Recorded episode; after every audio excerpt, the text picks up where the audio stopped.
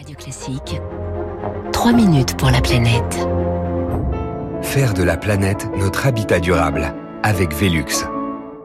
Bonjour Baptiste Gabory. Bonjour François, bonjour à tous. C'est un joyau de l'art préhistorique surnommé le Lascaux sous-marin. La grotte Cosquer, située dans les Calanques de Marseille, n'est accessible qu'aux scientifiques. Elle est en plus menacée par la montée des eaux. Une réplique ouvre ses portes demain au cœur de la cité phocéenne. Un trésor découvert en 1985 par un plongeur marseillais, directeur du club de plongée de Cassis, Henri Cosquer. Vous savez, moi, je travaillais dans les calanques avec mon bateau de plongée. Et en fin de compte, mon bureau, c'était les calanques calcaires.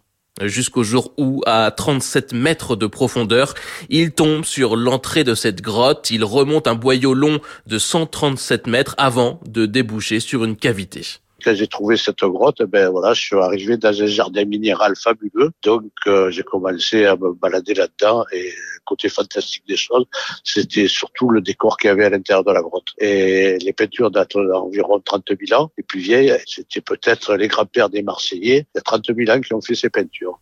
Henri Cosquer déclare cette grotte aux autorités en 1991. Elle est euh, classée, interdite au grand public, car les spécialistes le confirment. C'est un site préhistorique majeur, le premier à être trouvé à l'est du Rhône. Cyril Montoya est archéologue rattaché au laboratoire de préhistoire d'Aix-en-Provence. Elle est exceptionnelle aussi sur le plan de la, la qualité et la quantité de représentations graphiques euh, qu'on y trouve. On en est à plus de 500 entités graphiques. Et elle est exceptionnelle aussi, c'est ce qui fait sa particularité, c'est un accès qui est euh, aujourd'hui sous-marin. C'est absolument unique, euh, unique au monde.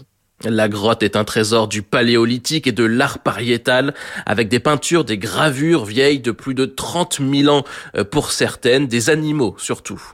13 espèces différentes euh, identifiées, avec euh, notamment des chevaux, on trouve des bisons, des bouquetins, on trouve des cervidés. Et ce qui fait aussi l'originalité de cette grotte, c'est la présence d'espèces marines, le célèbre pingouin, et aussi plusieurs phoques qu'on retrouve sur, euh, sur les parois.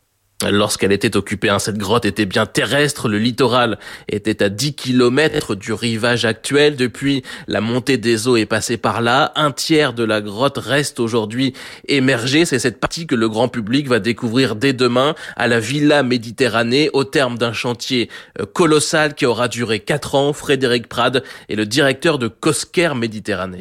Nous, nous avons exploité des relevés 3D qui ont été faits dans la grotte ces dernières années par le ministère de la Culture. Il a fallu, nous, qu'on exploite ces données, qu'on réalise une modélisation 3D. En gros, ça veut dire que les gens qui ont réalisé la grotte ont pu, avant de la réaliser, se promener avec un casque de réalité virtuelle dans la véritable grotte scannée pour en faire la réplique qu'on connaît aujourd'hui. On a la sensation d'être dans la véritable grotte.